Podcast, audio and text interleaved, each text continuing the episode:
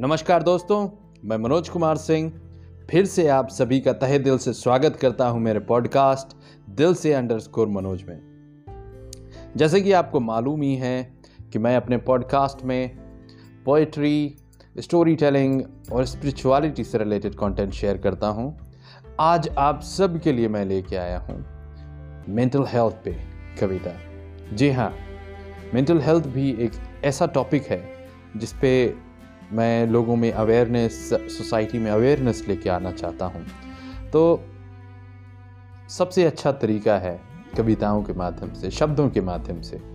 और पॉडकास्ट के द्वारा मैं जब आप लोगों से जुड़ता हूँ तो मुझे लगता है कि कई लोग ऐसे हैं जिन्हें कुछ सुनना होगा, उन्हें भी कुछ जानना होगा कि उनके जैसा भी कोई व्यक्ति है कहीं पे।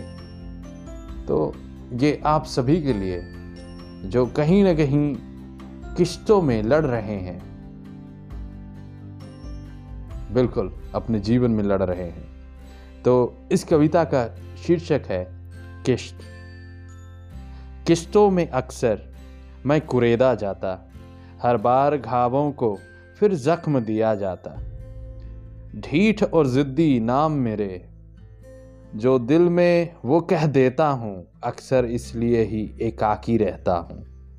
गुस्सा नाक पे धरा रहता, किश्तों में अक्सर मैं कुरेदा जाता।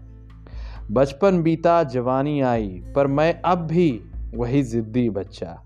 अक्सर कोसा जाता, है अलग क्यों? ना कर जिद, रमजा दुनियादारी में। घाव मेरे, जीवंत अभी तक। किस्तों में अक्सर मैं कुरेदा जाता। दुनिया मेरी, मन ओज चली है। घाव मेरे, वो मलहम बनी है। दुनिया मेरी, मन ओज चली है। घाव मेरे, वो मलहम बनी है। अब मैं भी ज़िद्दी खड़ा हूँ। हर वार, हर घाव को सीने पे झेल लड़ा हूँ। चाहे अब जितना कुरेदा जाता मैं मन मौजी मन मलंग डटा हूँ। मैं मन मौजी मन मल मलंग डटा हूँ। उम्मीद करता हूँ आप सबको ये कविता पसंद आई होगी। दोस्तों, हम में से हर लोग कहीं न कहीं, कभी न कभी मेंटल स्ट्रेस और इससे रिलेटेड कुछ न कुछ प्रॉब्लम्स में ज़रूर रहे हैं। कई बार कुछ लोग बता पाते हैं, कुछ लोग बता भी नहीं पाते।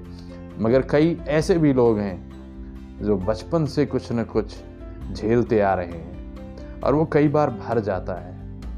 निकाल नहीं पाते हम। तो ऐसे में कविता या लिखना एक बहुत अच्छा माध्यम है। और इस कविता के माध्यम से मैं आप सब तक पहुँचना चाहता हूँ कि मैंने भी ऐसा झेला है ज़िंदगी में।